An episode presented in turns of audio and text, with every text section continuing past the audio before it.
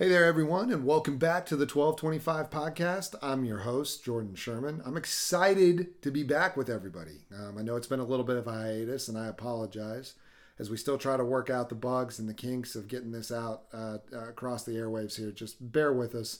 Um, these kinks are getting worked out, so it'll definitely start coming across more consistently. So I appreciate your patience, but we are excited to be back and excited to be bringing the third installment of A Good Word um, which let's recap that a little bit. So we get our name from Proverbs 12:25, which says, "Anxiety in a man's heart weighs him down, but a good word makes him glad." And so far in the first two episodes, we've talked more about the defensive nature of a good word. In episode one, we talked about silencing the noise of distraction, and in episode two, breaking the bondage of affliction. Both of these are defensive in nature. They break the attack of anxiety in our lives. They stop the bondage of affliction. They silence the noise that anxiety creates and the distraction that it can pull from us. But tonight we're going to shift gears and we're going to go more on the offensive. A good word is not just merely something that we sit back and hold on to and it keep it, it, it breaks the attack that's coming. No, a good word is designed to allow us to advance forward, advance on the enemy's lines, be offensive in nature.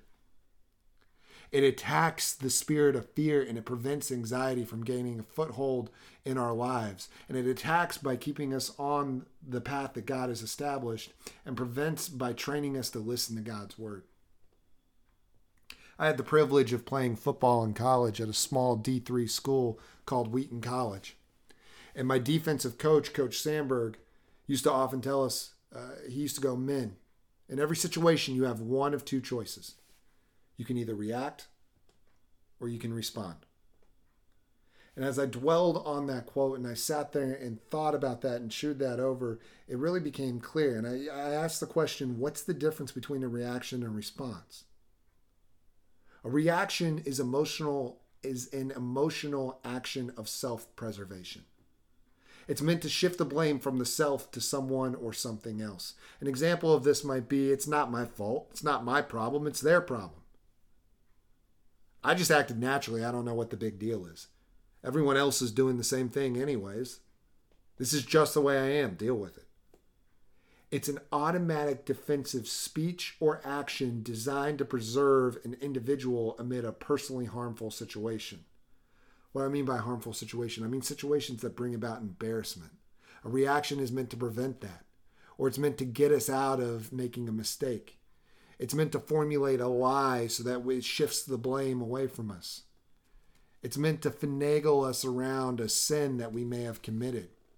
But a reaction is born out of fear and it's founded in selfishness. A response, on the other hand, is an action predicated on the understanding of something greater than yourself. It's a trained action leading to an alternative outcome. An example of this might be I know they cheated me, but I'm just going to let it go. I did not deserve that, but I'm just going to keep going and not let it get to me. I have every right to seek revenge for what they did, but I'm going to love them instead.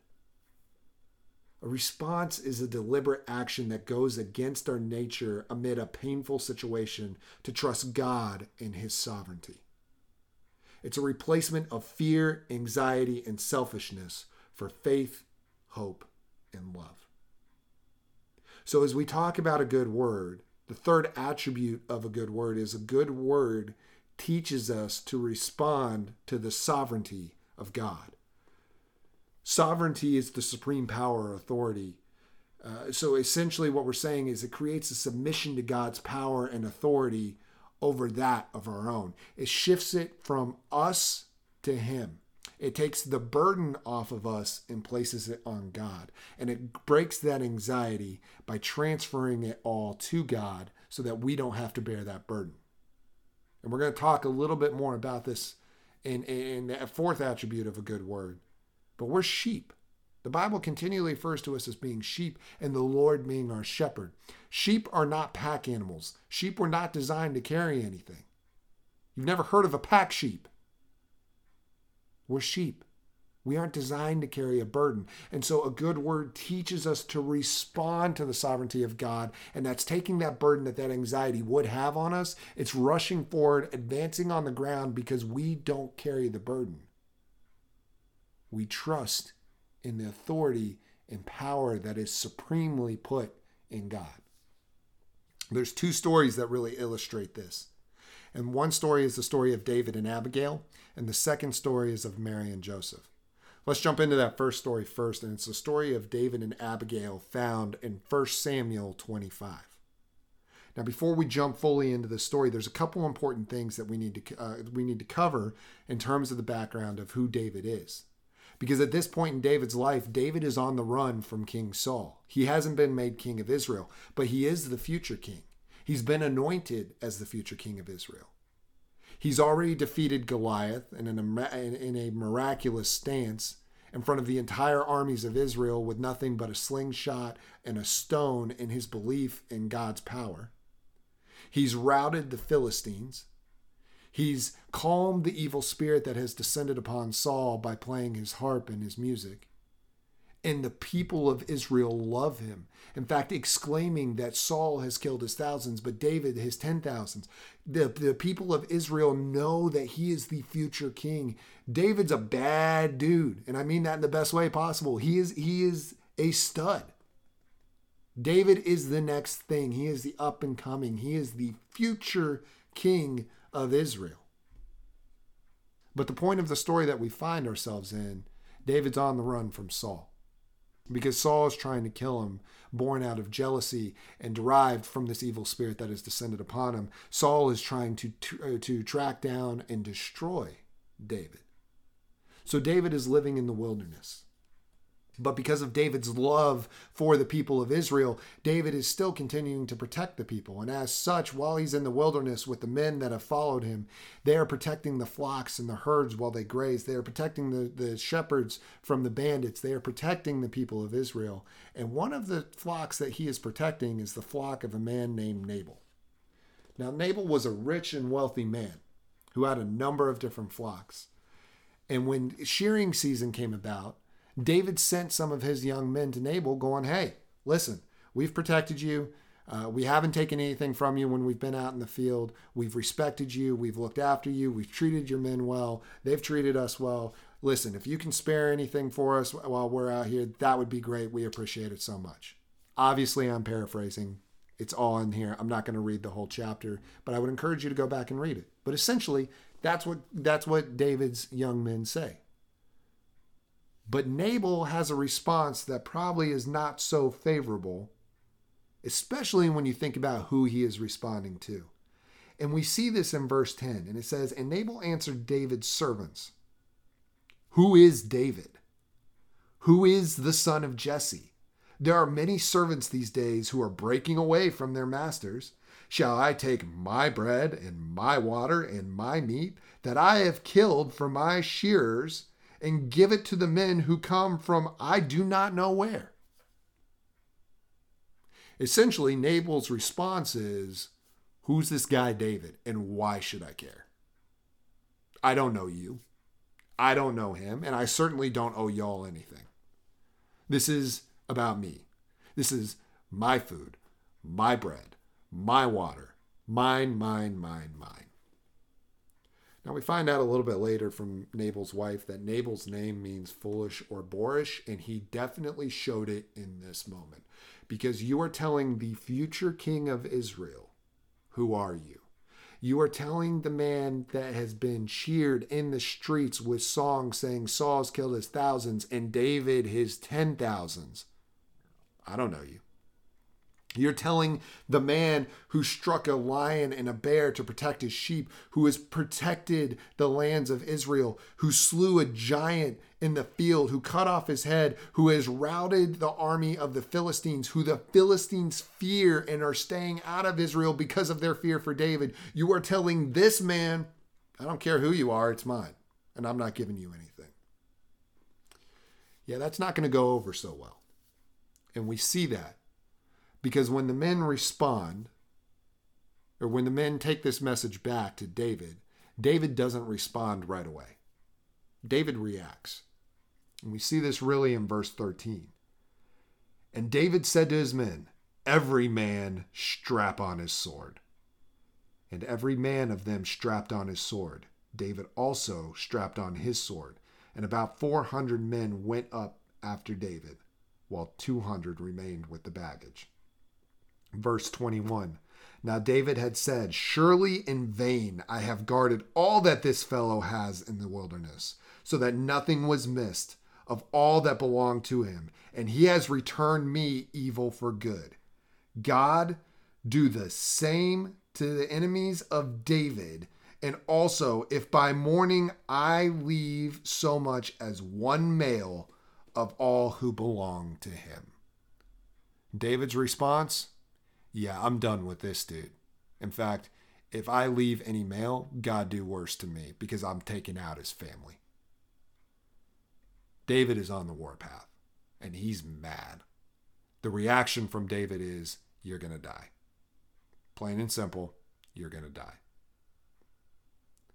During this time, a couple of Nabal's servants run and they run to Nabal's wife, Abigail. And they tell Abigail everything that transpired. And Abigail, in turn, tells the servants to start preparing all of these provisions and this food. And she gets us ready and she rides out to immediately bring this to David. And when she sees him on the road, she falls down before him. And she makes this plea that we read in verses 23 through 31, where she says, On me alone, my Lord, be the guilt. Please let your servant speak in your ear and hear the words of your servant. Let not my Lord regard the worthless fellow Nabal, for as his name is, so is he. Nabal is his name, and folly is with him. But I, your servant, did not see the young men my, of my Lord, whom you sent. Now then, my Lord, as the Lord lives, and as your soul lives, because the Lord has restrained you from blood guilt and from saving with your own hand, now then, let your enemies and those who seek to do evil to my Lord be as Nabal.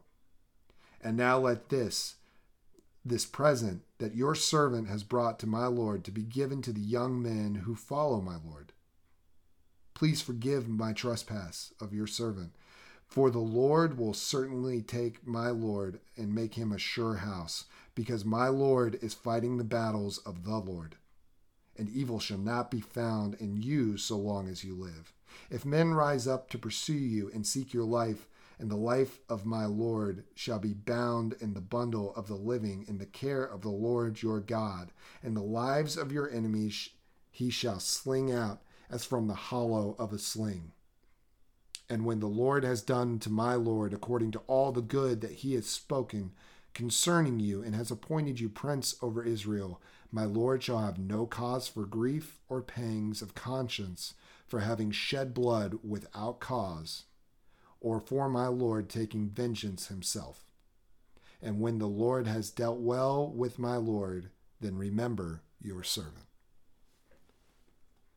Essentially, Abigail says, David, please don't go down this path. Please don't pursue this bloodlust. Here, take the provisions. Let the guilt fall on me, but spare my husband. Here are the provisions for you and your men. And remember my future king.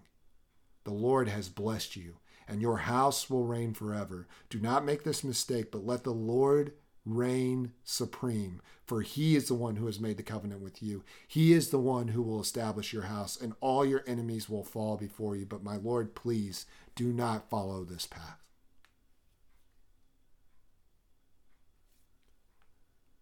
Abigail, in her infinite wisdom, was used by God to bring a good word to David. And it worked. David realizes what he's doing and he stops in the midst of his reaction, in the midst of his, his intent to destroy Nabal. God brings about this woman who brings a word of wisdom, who brings a good word that is showing David how to respond. And David does respond. And he blesses Abigail and he turns around and he goes back with his men and the provisions. But that's not where the story ends. No, the sovereignty of God continues. And we see this because Abigail returns home after her confrontation. And as she's returning home, she comes upon a scene that probably made her stomach fall. And as she rolls up on her house, she sees her husband in a drunken state with his friends, drinking and being merry and being foolish. And she probably thinks to herself, You have no idea how close you came to being killed. And here you are drinking and acting like a fool. So rather than tell uh, tell Nabal that night everything that transpired, Abigail waits. And she waits until he's sober the next morning. And then Abigail tells Nabal what occurs. And we read in the story that once Nabal finds out what occurred, it says he became like stone. His heart failed him. And he lay there 10 days suffering until God finally brought death upon him. He had a stroke. He was paralyzed for 10 days, and then he died. But God's sovereignty wasn't done.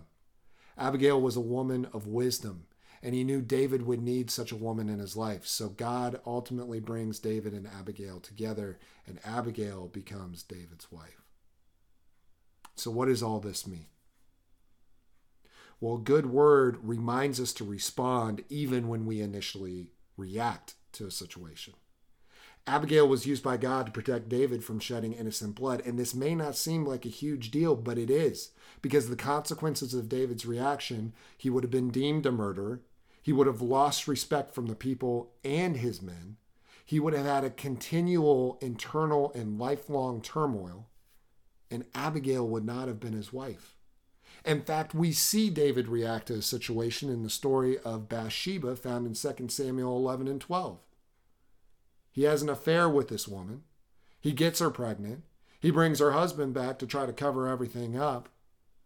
And then he sends her husband out to battle and has him killed so that nobody can figure it out. And then he marries Bathsheba and the child is his anyways. Nobody knows, right? God knows. And as such, David's household was in continual turmoil from that point on. Children were fighting against him. They were trying to wrestle the throne away from him. God still protected him, but his life was never easy again because he reacted to a situation. This could have been a similar situation that occurred with Nabal, but God he God brought a good word to him and he listened and responded in this situation, but he reacted with Bathsheba. See, the sovereignty of God is always at work in and through our lives, whether we see it or not. One of the best quotes I've read is from a man named Mark Hitchcock. He's a great prophetic uh, scholar and, and, and he's written a number of books on end times prophecy. But one of the things that he continually says is we look and we can only see one frame at a time of our lives, like a movie. We only look and see one individual frame at a time. But God sees it all at once. See, we react to a situation because it's the easy choice. Responding is hard. What we want is an easier choice because we just want to make it happen right then. We, we struggle with patience, especially when we don't see the whole picture. And when we want when we get into a situation that is painful or that is going to cause us suffering, we want to react to protect ourselves. But we need to train ourselves to respond. Because God is always at work and when God works, God will always work out everything for the good of those who love him. Romans 8:28. Our reaction may be an immediate gratification for our desire of revenge, but it is selfish, unfulfilling, often leading to regret and further consequences. However, God's chosen plan of action will bring about complete and total restoration, joy, and fulfillment. Especially when, you get hurt by somebody we want to we want to snap back. We want to seek revenge. We can't. We have to trust in the supremacy of God's power and God's authority. David went from murder to marriage. He went from anger to love. He went from revenge to justice. That's the result of responding and letting God's sovereignty rule supreme. The second story that I want to look at that really illustrates this is the birth of Jesus, or the story of Mary and Joseph, found in Matthew eight, uh, Matthew one, 18 through 25. And before we read this story, I'm going to read the whole thing. I want to point out Joseph is the most underrated story in the entire, the most underrated hero in the entire Christmas story. He gets very little credit, but he deserves so much more. Not taking anything away from the birth of Jesus. But there is a key element here that we need to focus on in Joseph, and that's what I want us to focus on. Focus in and hone in on Joseph. Verse 18, it says, Now the birth of Jesus Christ took place in this way. When his mother Mary had been betrothed to Joseph before they came together, she was found to be with child from the Holy Spirit. And her husband Joseph, being a just man, and unwilling to put her to shame, resolved to divorce her quietly. But as he considered these things, behold, an angel of the Lord appeared to him in a dream, saying, Joseph, son of David, do not fear to take Mary as your wife, for that which is conceived in her is from the Holy Spirit. She will bear a son, and you shall call his name Jesus, for he will be he will save his people from their sins. All this took place to fulfill what the Lord spoke through the prophet. Behold, the virgin shall conceive and bear a son, and they shall call his name Emmanuel, which means God with us. When Joseph woke from his sleep, he did as the angel of the Lord commanded him. He took his wife, but he knew her not until she had given birth to, the, to a son, and he called his name Jesus. There's a couple interesting points here that we need to go through, but number one is what is this idea of betrothal? This is not something that we have in our society today. In Jewish custom, a betrothal was a legally binding marriage between a man and a woman, but it would be the equivalent of our of our day's engagement. However, they were legally married, but the marriage was not consummated. During this year-long period, the man or the husband would go off and prepare the home for his new family. And upon the readiness of the home, he would show up with the bridal party as a surprise to his new wife, and they would carry her back, and there would be a there would be a weeks long celebration of this new marriage, and then ultimately the consummation of the marriage. But it would be the equivalent of our our engagement. The important thing here is during this betrothal, you are legally binding married. So here's where the problem comes in place.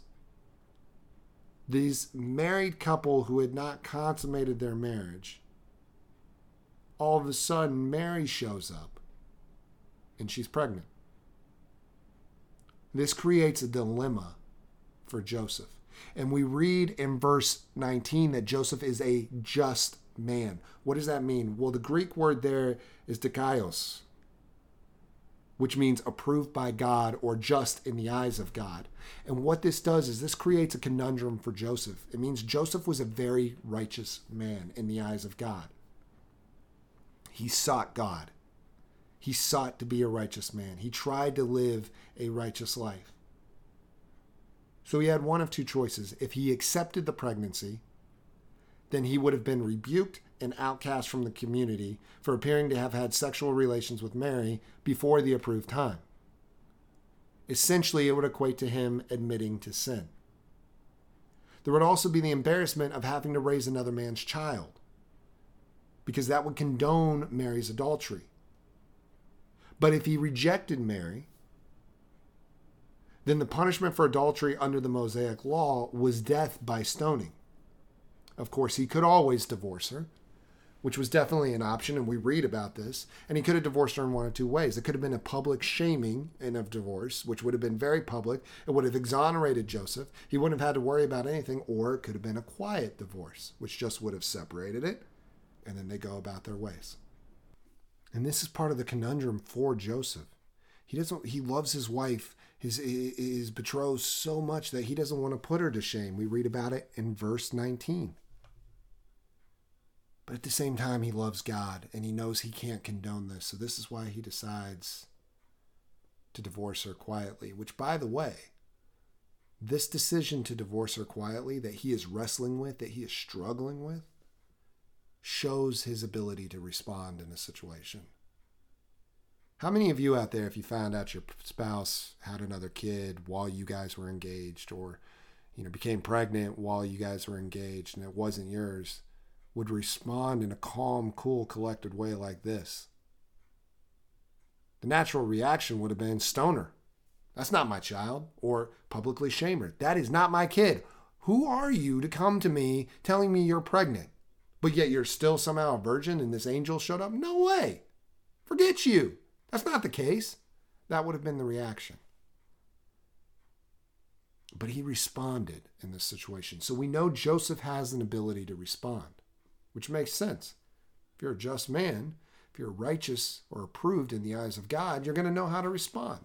And this is why the angel in verses 20 through 23 comes, and we see the situation occur for Joseph in which he has another choice to make. And it says, Joseph, son of David, do not fear to take Mary your wife, for that which is conceived in her is from the Holy Spirit. She will bear a son, and you shall call his name Jesus, for he will save his people from their sins. And all this took place to fulfill what the Lord has spoken by the prophet. Behold, the virgin shall conceive to bear a son, and they shall call his name Emmanuel, which means God with us. So Joseph has another choice. He can either react or he can respond. The reaction upon waking up from this dream would have been like, What in the world just happened? And if I take her to be my wife, what are people going to think? This is no way this is real. It was a dream. I'm going to put it out of my my mind because that that is not my child. Or you respond and you go, "You know what? I'm going to trust in God. I'm going to realize he is blessing me even though I don't I don't understand it. But I'm going to believe in his sovereignty." See, God's sovereignty in this situation that Joseph was, was privy to was Joseph was chosen to be the earthly father of God himself. Every time I hear this story, and it, this came about through, through a weird set of circumstances and, and some very uh, quick trials in the moment of when my son was born, uh, I was the first one who got to hold my son. And so I think about I think about that moment and just how special that was is when they put this little baby in my arms and looking down and realizing that I'm now responsible for this life. It's one of the coolest, most awe inspiring moments that is etched into my mind and will be for all eternity. But I think about this moment for Joseph. Because Joseph is sitting there as Mary is giving birth and when the baby Jesus is put in Joseph's arms. Here's a man chosen by God who is now holding God in his arms with the responsibility of being his earthly father. And I have this picture of God the Father standing right beside Joseph, not visible to the human eye, with his arm up on Joseph's shoulder. And they both look down at the future Savior of the world. It's one of the coolest moments that if Joseph had not responded, he never would have experienced. See, when we listen to God and trust in His sovereignty, unbelievable and unimaginable roads wait before us. Joseph listened and he became the earthly father to Jesus Christ. It makes you ask the question what does God have in store for us if we just listen and respond? When we remove our assumed understanding and we replace it for faith in God's complete knowing, what will happen? The Lord wants to bless us. Even when it makes absolutely no sense, the Lord wants to bless us. That's why I think Joseph is the unsung hero in this. He's the earthly father of Jesus Christ because he responded to the Word of God. So, a good word teaches us to respond to the sovereignty of God. The world today is filled with anxiety inducing stimuli. COVID 19 is continuing to rage, it's continuing to morph and evolve, it's continuing to get more contagious. Deaths are continuing to rise. Vaccines can't be delivered quick enough. It's a mess. The U.S. political upheaval is continuing. Even though we have a new president, the second impeachment trial is going on. There's greater divide that is that is existing within our country because of the political sides that have been drawn. We're beginning to experience extreme weather. I read a report the other day that says 2021 is going to be the worst year for famine in the history of the world because of what the pandemic has done across the globe, which means we can expect inflation, we can expect food shortages, we can expect more extreme weather to occur. There's international tension taking place. We see the constant, uh, the constant escalation of tension between Israel and Iran. Russia, Turkey are mobilizing and, and unionizing in, in Syria, causing greater unrest in, in the region. China and North Korea and others are creating more and more uh, tension across their spectrums. We're on the precipice of a, and the real possibility of having or witnessing World War III. Those are public anxieties that we all face, but there's private ones that are going on in our lives. Hundreds of thousands of people are wrestling with the death of loved ones. They're mourning, they're grieving. Hundreds of thousands, if not millions, of people are struggling with financial burdens that are inexplicable, unexplainable deafening in their noise because we don't know how we're going to pay bills. People can't find jobs. Marriages are being strained while home lives are are deteriorating. We can't go do the public things that we wanted to do. That's creating mental health issues. The world is filled with anxiety. So, our natural reaction to this anxiety is fear. We see it. We see it happening all around us.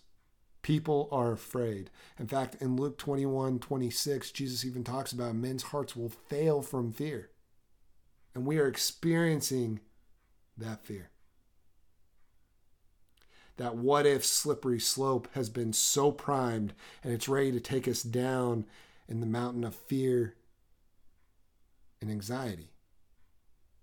What if my spouse catches COVID 19?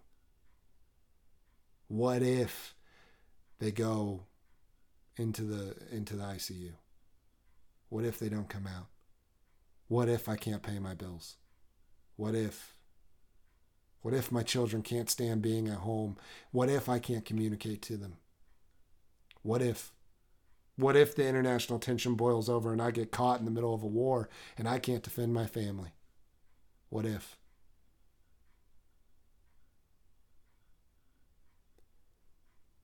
The reaction is fear. But the response is faith. See, God is sovereign, God is supreme. And we just read two stories that make absolutely zero sense for how the men responded, but they did because they trusted in God. And faith is an offensive weapon a lot of times we read as faith as being a defensive weapon. And we get that from Ephesians 6 when it talks about the, the, the armor of God. Put on the whole armor so that you may be able to withstand the fiery onslaught of the enemy, the fiery darts of the enemy. And it's true. And one of that piece of armor is the shield of faith. But what we don't realize is that the shield of faith is meant to advance, is meant to take ground. See, if the enemy is firing fiery darts at you, they are trying to pick you off to keep you from advancing. They're trying to take you out before you can even get into battle. They don't want you to advance because they know that when you bear the shield of faith, you can advance upon them because their fiery arrows will be extinguished and they have no harm because you are putting your faith in Jesus Christ and God Almighty, who is sovereign to save and is sovereign and supreme above all. That even they, the enemy itself bows before God Almighty and says, You are King of Kings and Lord of Lords. So our response, my friends, is faith. Romans 5, 1 through 5, and this is a life verse for me, talks about this. And it says, Therefore, since we have been justified by faith, we have peace with God through our Lord Jesus Christ. Through him we have also obtained access by faith into this grace in which we stand, and we rejoice in hope of the glory of God. More than that, we rejoice in our suffering, knowing that suffering produces endurance, and endurance produces character, and character produces hope, and hope does not put us to shame because God's love has been poured out into our hearts through the Holy Spirit who has been given to us. My friends, we are blessed because when we have faith, when we carry that shield, when it is locked and strapped to our arm, and when we are advancing, we are dwelling within the triune God. We are getting our faith through the Lord Jesus Christ, who died and bared the burden for us. And we have the love of God poured out on us that we receive through the Holy Spirit that dwells within us. The triune God is at work and he is working so that you can advance but not have the burden of having to advance. He knows, he sees, he is all. And that, my friends, is why we respond. We respond in faith. If you guys haven't picked up on it, I live down in Texas, and hence why you get the y'all throughout some of these conversations, which I apologize for, but not really because uh, I've tried saying it other ways. It just doesn't work. Y'all is the way to go. It's the proper way, by the way. Um, but there's a Texas mentality that exists down here, and it's it's one that I absolutely love. When times get hard, the mentality is grab your family, grab your guns, bunker down, and fight them till they run. You bunker down and you fight, but you defend your family, but you fight. You don't bunker down and hide, you bunker down and you fight. I'm going to change this a little bit for us because there's a Christian mentality that can be adopted from this. And it's one that I think we need to adopt and we need to enact in our lives. And that's grab your family, grab your Bible, hit your knees, and wait for God's arrival. We have to respond. And our response in a situation is faith. It's being in the Word, it's getting down on our knees in prayer, and it's watching with anticipation for what God is about to do because He is the one who can do it. David responded. He responded to God's warning through Abigail, and in return, he gained a wise and beautiful wife to stand by his side. He was released from the blood guilt that was about to be put upon him if he had followed through with his reaction.